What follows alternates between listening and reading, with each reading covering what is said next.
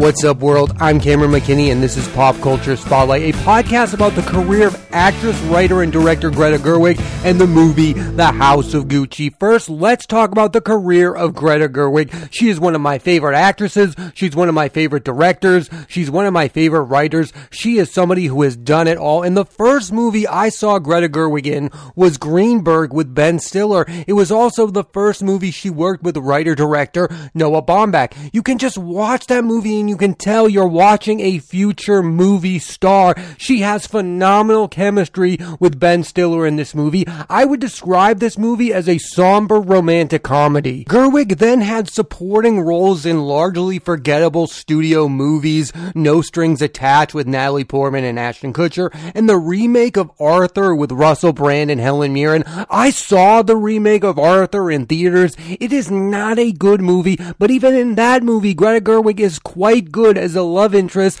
to Russell Brand's character. Gerwig co-wrote and starred in two Noah Baumbach films, Frances Ha, more on that in a bit, and Mistress America, and I love their collaboration as writer-directors, as actors, director. I mean, their movies are just so good. I think it's super fascinating to point out that there was a moment in Greta Gerwig's career when she was going to co-star in the How I Met Your Mother spinoff, How I Met Your Dad. She was going to be an actress and one of the writers on the show. Her career would have gone in a very different direction. I have no idea if that spinoff would have been as good as the original, but I do know that more people might know the name Greta Gerwig if she were on that show because let's be frank, Greta Gerwig is not a super well-known actress. She's probably more well-known as a writer-director now than she was as an actress. Not a lot of people saw Frances Ha. Not a lot of people saw Greenberg. If that show had moved forward and become a hit, then Gerwig's career might have gone in a completely different direction, and we might not be getting wonderful films like Lady Bird and Little Women. And interestingly enough, that show is now moving forward. How I Met Your Dad is happening this time with Hilary Duff, and I think it makes way more sense for a show like that to star Hilary Duff than it does to star Greta Gerwig. And after the show with her did not go forward, Gerwig had a leading role in Maggie's Plan with Ethan Hawke, Bill Hader, and Julianne Moore, and support supporting performances in Pablo Larraín's Jackie with Natalie Portman and Mike Mills's 20th Century Women with Annette Bening, Elle Fanning, and Billy Crudup. I think the biggest moment of Gerwig's career was in 2017 where she blew me and most of the world away with her sole directorial debut, Lady Bird, starring Saoirse Ronan, Laurie Metcalf, Beanie Feldstein, Tracy Letts, Lucas Hedges, and Timothy Chalamet. This is one of my all-time favorite films. It's one of the best coming movies ever. It features one of the best casts you'll ever see. Gerwig was nominated for Best Director and Best Original Screenplay. And in 2019, she followed up Lady Bird with an adaptation of Little Women, again with Ronan and Chalamet and Florence Pugh, Laura Dern, Chris Cooper, Eliza Scanlen, and Meryl Streep. It's a wonderful period piece drama. How she constructed the movie is brilliant. She was nominated for Best Adapted Screenplay at the Oscars, and she should have once again been nominated nominated for Best Director. After these two films alone, she's already one of my favorite directors in the business. Think about that. She's made one of the best movies about modern times, and then she's gone in the past and made one of the best period piece adaptations I've ever seen. My favorite Greta Gerwig performance is in Frances Ha. It's one of the best leading performances. She sets the tone and everyone else follows it. And I know when people think of modern black and white films, they think boring, but it's far far from that. Frances Ha is fun and lively, and that's all due to Gerwig, who's great with her co-stars Mickey Sumner, Michael Zegen, and Adam Driver. It's a travesty Gerwig was not nominated for an Oscar for Best Leading Performance and for Best Original Screenplay with Noah Baumbach. I love Frances Ha. If you have not seen this movie, I could not recommend it more. I think her biggest strength as an actress is there isn't anyone else like her. I mean, she's wild in a way. You don't know what she's going to do next She's unpredictable. Like you watch Frances Ha and you can see the unlimited amount of energy. You watch that movie and it's such a lively performance given by Gerwig. I don't think there's any modern actress that's like her. The most underrated performance of her career is in 20th Century Women. She's playing a character who is super young and dealing with a serious illness. I don't think enough people have seen this movie. Gerwig, along with Annette Bening and Elle Fanning, put on an acting clinic. Dramatic. It's by far her best dramatic work as an actress. Like, it's not funny like Frances Ha, and not even funny like Greenberg. It is super serious. She has some really sad moments, especially with the character played by Billy Crudup. Those moments were just really sad to watch. Gerwig's next projects include her return to acting. She hasn't starred in a film since 20th Century Women and hasn't appeared in a film since Wes Anderson's Isle of Dogs in 2017, which was a voice performance. Gerwig is set to star alongside Adam Driver, Don Cheadle, Raffey Cassidy, Jodie Turner Smith, and Alessandro Nivola in White Noise, written and directed by Noah Baumbach. It will be their fourth film together. I'm excited to see her act again. I feel like people forget how good of an actress she is, and I have a feeling she's going to remind them. She's also going to co-write and direct a Barbie movie, which she is writing with Baumbach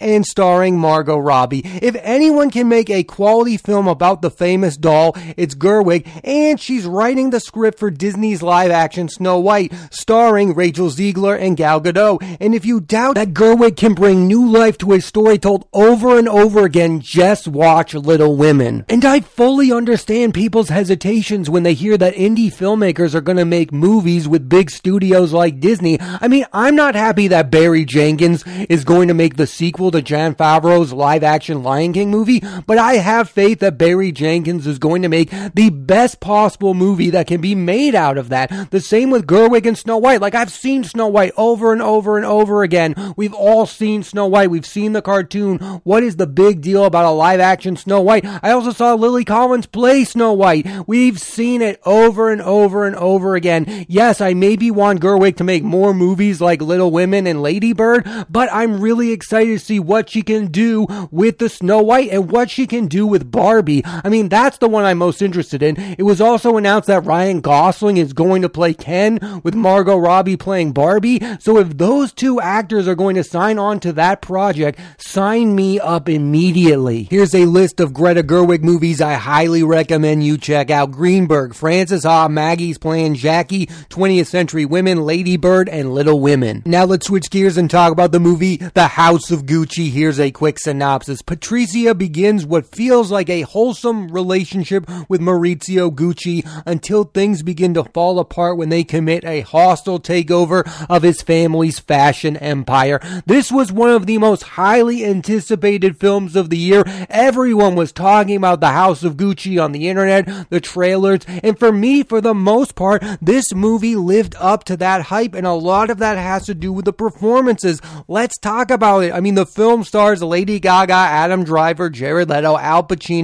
Jeremy Irons, and Salma Hayek, and the standout performances come from Lady Gaga, who proves she's more than just a one hit wonder. I think her biggest strength as an actress is she can form intense chemistry with other actors. In A Star is Born, it was with Bradley Cooper, and now with Adam Driver in The House of Gucci. Her chemistry with both of them is so intense, it makes you care about the relationships. And in both films, she's playing somebody who desperately wants something so badly. In A Star is Born, it's to have a singing career, and in The House of Gucci, it's to be respected and wealthy at all costs. Then you have Adam Driver in what I would call his best performance this year. He's better in this than in Annette and in The Last Duel. He has some great scenes with Lady Gaga and Jeremy Irons. It's insane that it's the same guy from Girls and Marriage Story. I think Driver gives the most subtle performance in the entire movie. He's not flashy. He's not going for it when he's working with other actors who are really going for it. And speaking of someone who is really going for it in this movie,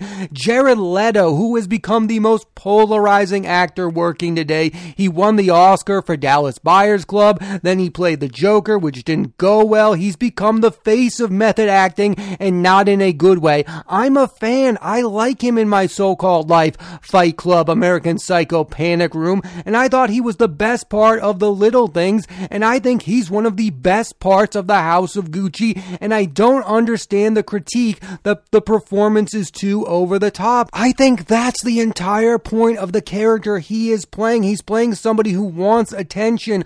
I would not be mad if he gets nominated for Best Supporting Actor at the Oscars. I think it's really interesting that in both Ridley Scott movies this year, there are two performances that you either love or you hate, and it's Jared Leto in The House of Gucci and it's Ben Affleck in The Last Duel. There is no no in between with these performances. You either love them or you hate them, and I love both of them. I hope both of them get nominated for Best Supporting Actor nominations. And then you have two of the best actors of all time in this movie, Al Pacino and Jeremy Irons. I think the late stages of Pacino's career has become quite simple. If he works with a great director, he can still give really good performances. I mean, with The Irishman, with Martin Scorsese, with Once Upon a Time in Hollywood, with Quentin Tarantino, and now with House of Gucci and Ridley Scott. I mean, when he works with a master filmmaker, you can see the signs that Al Pacino is still one of the very best. And I've always been a massive fan of Jeremy Irons. I mean, the guy has an amazing voice. He was the voice of Scar in The Lion King, and he's given some of my favorite performances in Die Hard with a Vengeance, Margin Call, and The Man Who Knew Infinity. It is one of the biggest crimes ever committed by the Oscars not to give him an acting nomination for Margin Call. That is one of the best supporting performances I've ever seen. Pacino and Irons are brilliant as the elder statesman of the Gucci family in this movie. Like I said before, The House of Gucci is the second film this year from Sir Ridley Scott. The first was The Last Duel. He's the perfect director of The House of Gucci because he knows how to give every actor a moment to shine in a movie. I mean, look at his resume. Gladiator, American Gangster, and The Martian. Yeah, they have great leading performances from Matt Damon in The Martian, Denzel Washington in American Gangster, and Russell Crowe in Gladiator and American Gangster. But he also lets the supporting actors like Joaquin Phoenix, Connie Nielsen, Djimon Hounsou, and the late Richard Harris in Gladiator, Chiwetel Ejiofor, Josh Brolin in American Gangster, Jessica Chastain, Ejiofor, Jeff Daniels, Sean Bean, Donald Glover in The Martian thrive. Scott knows what to do with an ensemble full of movie stars, and that's never been more evident than his two films this year. The Last Duel has Jodie Comer, Matt Damon, and Adam Driver as the leads, but it also has Ben Affleck, and The House of Gucci has Lady Gaga and Adam Driver, but also has Leto, Irons, and Al Pacino giving magnificent performances. I really like the tone of this movie and like that everyone is going for it. And yes, there are crazy accents, but they are not in any way distracting from the plot of the film. I know people can't get over Gaga's accent in particular, but the one thing that I have to say about it is yes, it is far from a perfect Italian accent, but I don't care. It's not distracting at all from the overall plot, and she's still giving a really good movie star performance.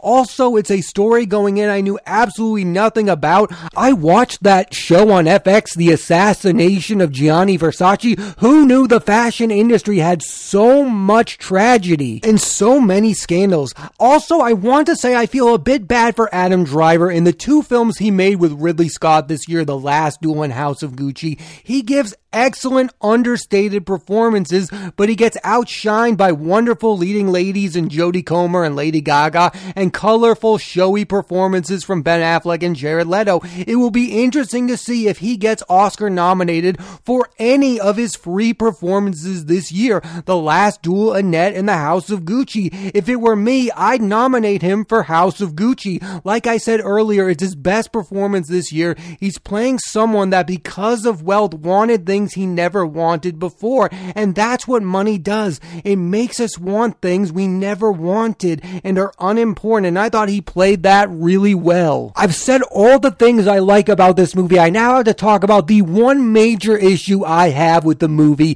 and that's the part that Salma Hayek plays. Now, let me be honest, I've never been the biggest Salma Hayek fan, but her role in this movie makes absolutely no sense. It feels rushed, it feels unpolished, it feels like it's from a different movie. Everyone's talking about how Jared Leto feels like he's in a different movie, how Al Pacino feels like he's in a different movie. I think the performance that feels like they're in a completely other film other than The House of Gucci is Salma Hayek. If she's playing that pivotal of a role, make it make sense. Her role in the movie made zero sense. I have no idea how close to reality she's playing this real life character. Again, this movie events all happened in real life. I have no idea how close to the relationship, but for a movie, you need to make it make sense. She's in a few scenes and then she's in maybe the most pivotal moment of the movie. I think it's the biggest downfall of the film. It keeps it from being one of the very best films of the year.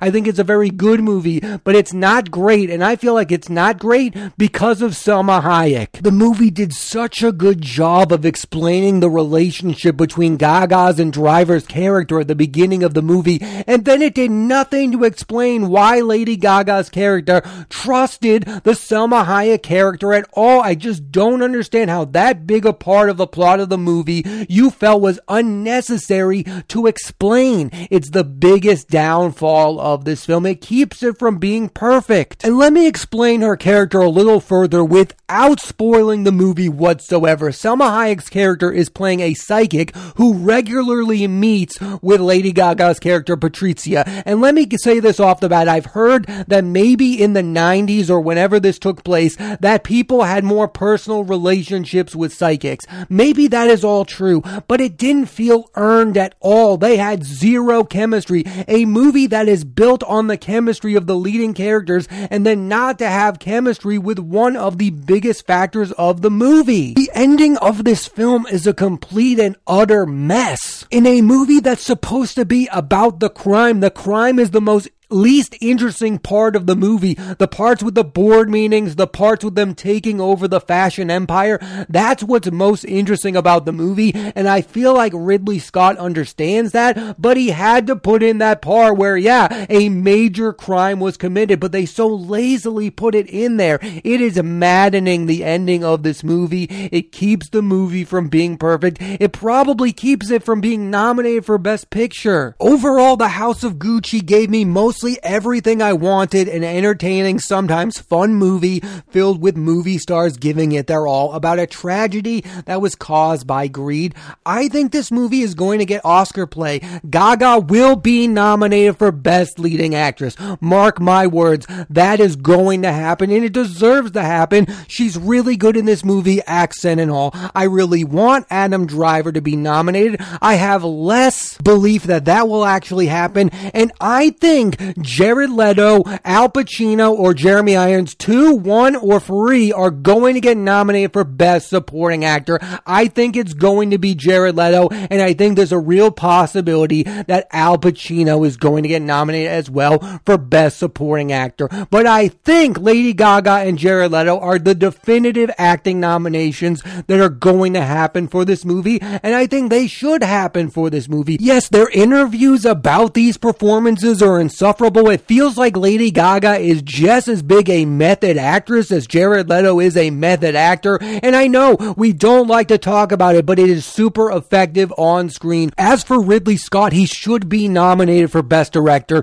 but not for The House of Gucci. He should get nominated for Best Director for The Last Duel. That is one of the best films of the year, and I think it's the better of the two Ridley Scott movies made this year. I would be kind of surprised if The House of Gucci was nominated nominated for Best Picture. I mean, there are 10 films this year that are definitely going to get nominated. They changed that rule. So instead of 8 or 9, there's going to be a definitive 10. And I would love for The House of Gucci to get that nomination if The Last Duel was also nominated. I think these are two of the better films of 2021. I know they're polarizing for very different reasons, but The House of Gucci delivered on what we all wanted it to be. I mean, you watch those trailers, you all made those online memes about the movie, and then the movie delivered. I know I've heard some criticism that maybe the movie takes itself way too seriously, like Ridley Scott has done with movies like All the Money in the World. I get it. I love the movie All the Money in the World, though. So, The House of Gucci delivered on exactly what I wanted it to be. And we all have to stop criticizing a movie for being long. I mean, the critique of The House of Gucci being too long at two and a half hours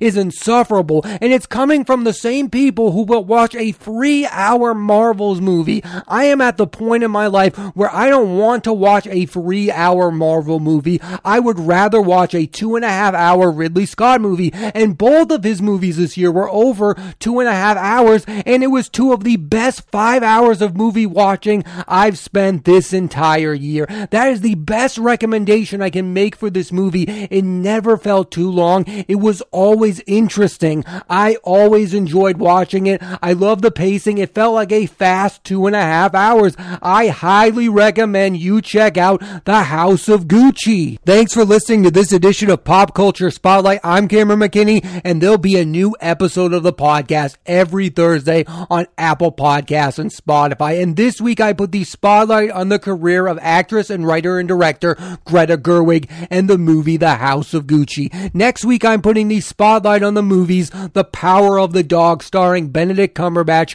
Kirsten Dunst, Jesse Plemons, and Kodi Smit-McPhee, written and directed by Jane Campion, and Belfast starring Jude Hill, Caitríona Balfe, Jamie Dornan, Ciarán Hinds, and Dame Judi Dench, written and directed by Sir Kenneth Branagh. So tune into that and please rate, review, and subscribe.